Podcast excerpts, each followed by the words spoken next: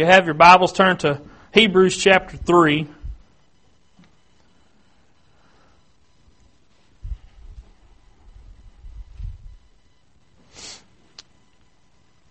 And we're going to be reading in starting in verse 7.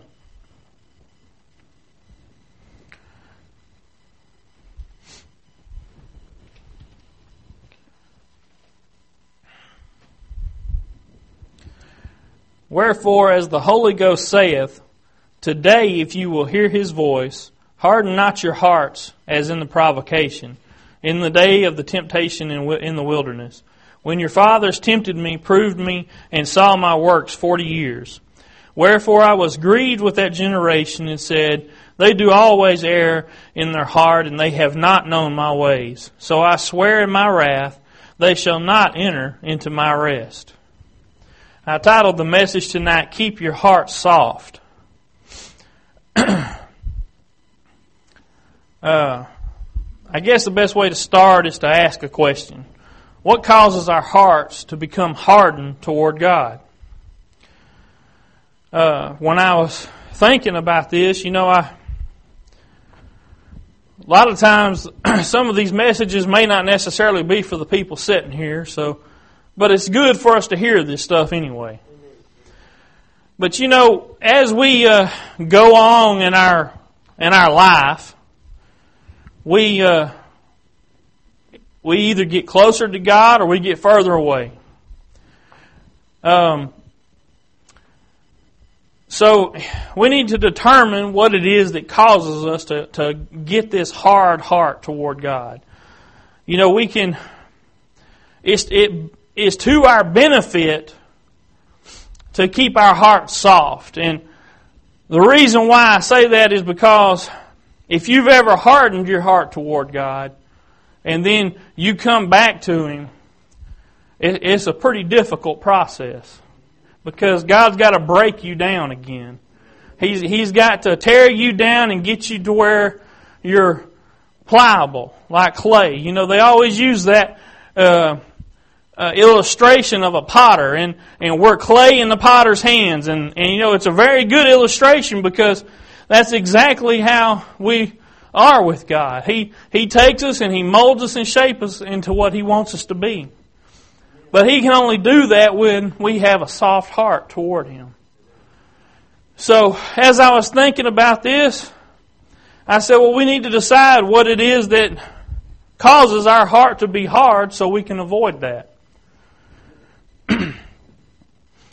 and I come up with uh, three things. I'm sure there's more, but I think these are probably three of the important ones. First one is neglecting worship. Not spending enough time in prayer and in the Word. It's, it's, you know, we've, I've said this before, but it's real easy for us to kind of get moving in our life and, and forget about spending that time with God. When, when you haven't spent time with God, you, you start to become focused more on yourself instead of Him. So it's easier for your heart to become hardened. Now, this kind of ties in with the rest of them, so let's, let's go on and look at those. The next one is keeping bad company. I don't know about y'all, but there was a time when I was pretty easily influenced with the people I was around. And, you know, my language, my actions, all of that would be a direct reflection of the people that had an influence on my life. So when you begin to spend more and more time in the presence of those kind of people, and at the same time, you're neglecting that prayer and that time in the Word, the worship. They begin to have more of an influence on you than God is having. So, because of that, you uh, begin to allow certain things to come in.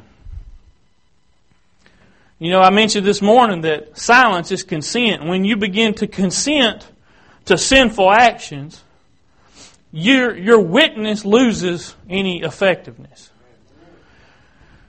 The last job I worked at, when I, the, probably the first uh, four of the five years I worked there, I wasn't serving God the way I should.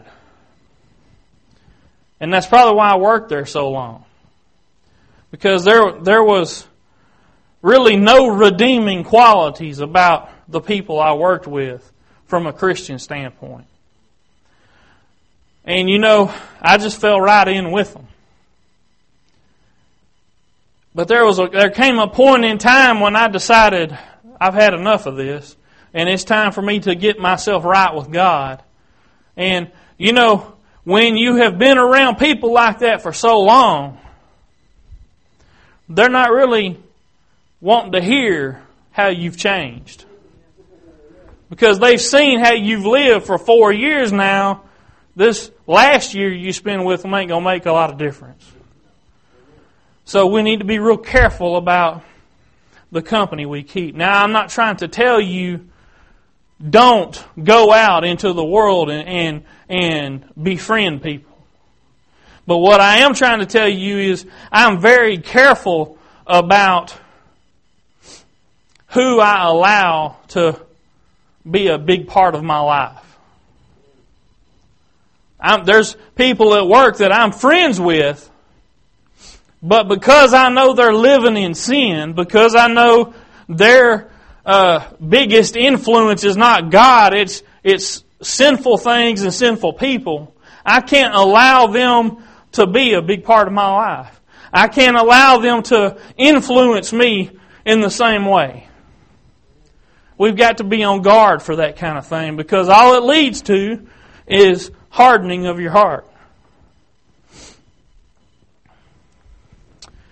And that brings us to the next thing. Allowing lesser sins leads to the acceptance of bigger sins. So don't compromise your beliefs. I've seen this over and over again. You know, when you see somebody that has gotten into trouble somehow and, and all of a sudden everybody knows their business, they know what has happened. You know, whether it's they've uh, cheated on their spouse or they've got major financial problems because they've done somebody wrong or whatever the case may be.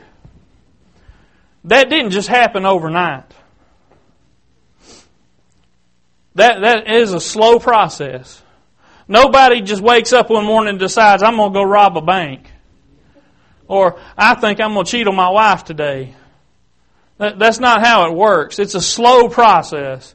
And when they allow little things to come in gradually, before you know it, those things that you used to feel guilty about, that you used to be convicted of, somehow now you've justified them.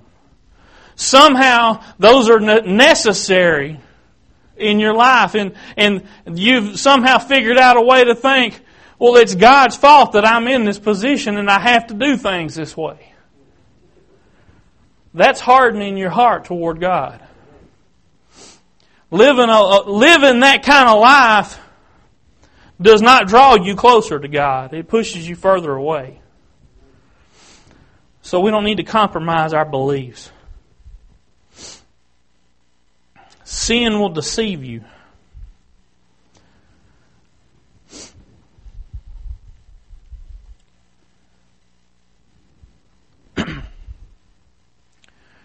the reason why getting into sin deeper like that hardens your heart is because it's kind of like a self defense mechanism. It, it has to harden your heart Otherwise, you couldn't continue in that sin. Because if your heart is going to stay soft toward God, if you're going to stay the kind of person that is listening to his, the, the guidance of His Spirit, you can't stay in that kind of sin. God won't be there with you. And if your heart is soft toward God, you want to be where God wants you to be. And you can't let that kind of stuff stay there. So, in order for sin to, to live, in order for sin to take root and take hold in your life, you have to harden your heart toward God.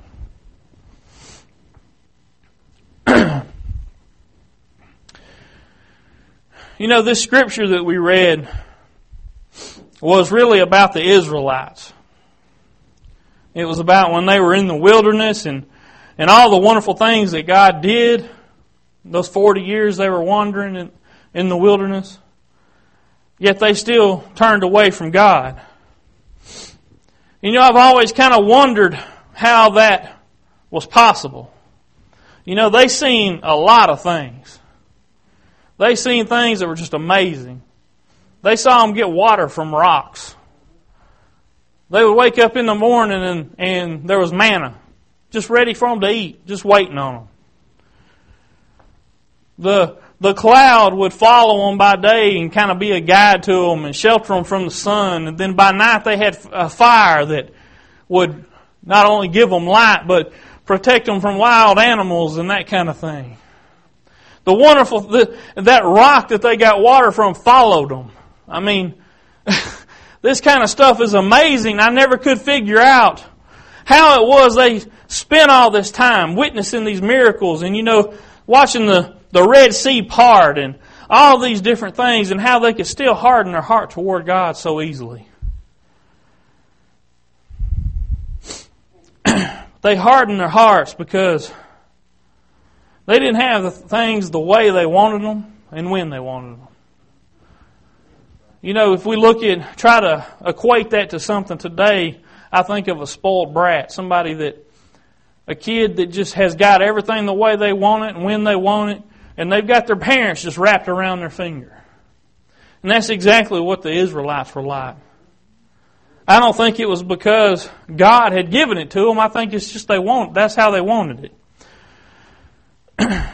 but because of that, Instead of depending on God like He wanted them to, you know, that's what He was trying to teach them. That's why it took them 40 years to get to the promised land, which wasn't that far. It took them that long because He was trying to get them to depend on Him.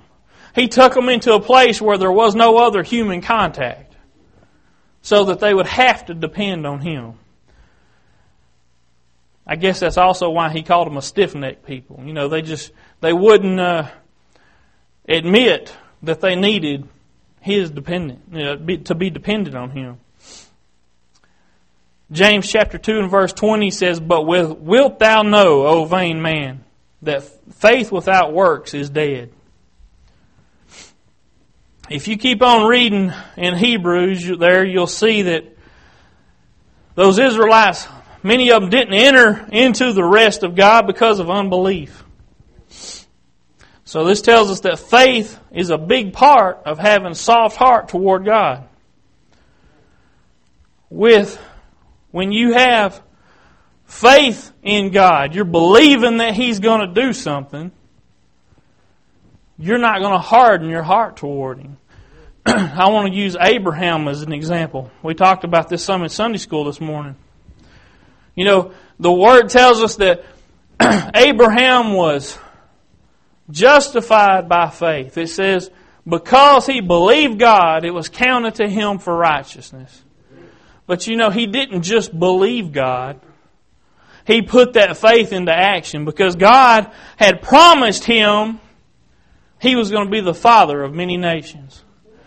And then God turns around and commands him to take Isaac, his only son, the one that was supposed to be the promised one, the one that was going to be the seed that God had promised, and tells him to go sacrifice him. So, because Abraham had faith, because he believed God, you know, most people would have probably hardened their heart toward God right there.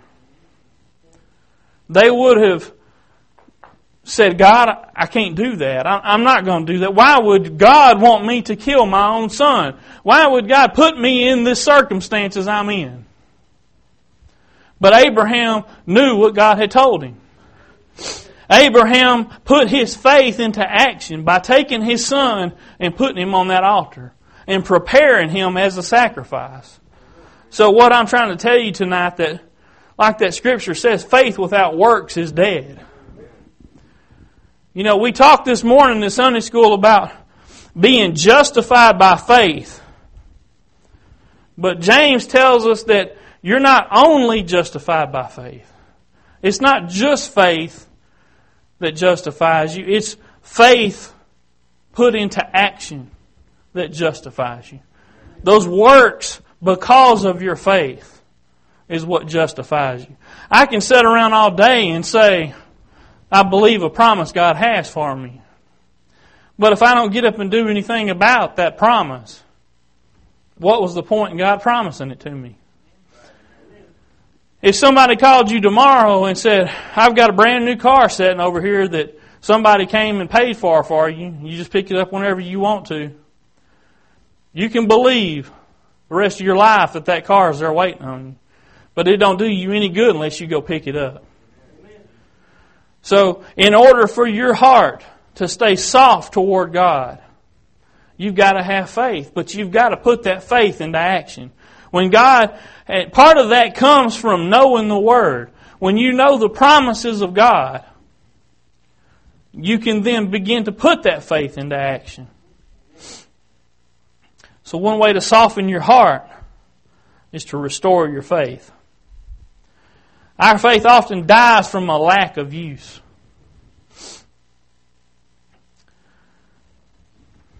You know, that that sometimes that's easier said than done. It really is. The we can sit around and think, you know, I believe God's going to help me, but then we'll turn around and try to handle things on our own. That's exactly what the Israelites done. So don't don't think too lowly of them because we do it all the time. We, uh, you know, God will provide for us, and then we want to complain because He didn't provide the way we think He ought to, or because it wasn't when we think it ought to be. And it's the same same thing they did. We're not we're not any better than they are. So when we need to, what we need to do is to Those things I told you, we need to make sure we're spending time in worship. You know, man, I can tell you all day that it's good for you to read the Bible and it's good for you to pray. But until you experience that for yourself and you realize that, man, this really is good for me to spend more time in prayer. It really is good for me to spend more time getting the Word in me.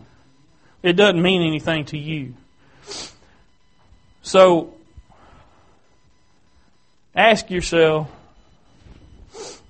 have I hardened my heart toward God? Now that don't mean necessarily that you've turned your back on God and went the other way. But is there an area of your life where you have kind of said, God, this is mine. I'm going to handle this part.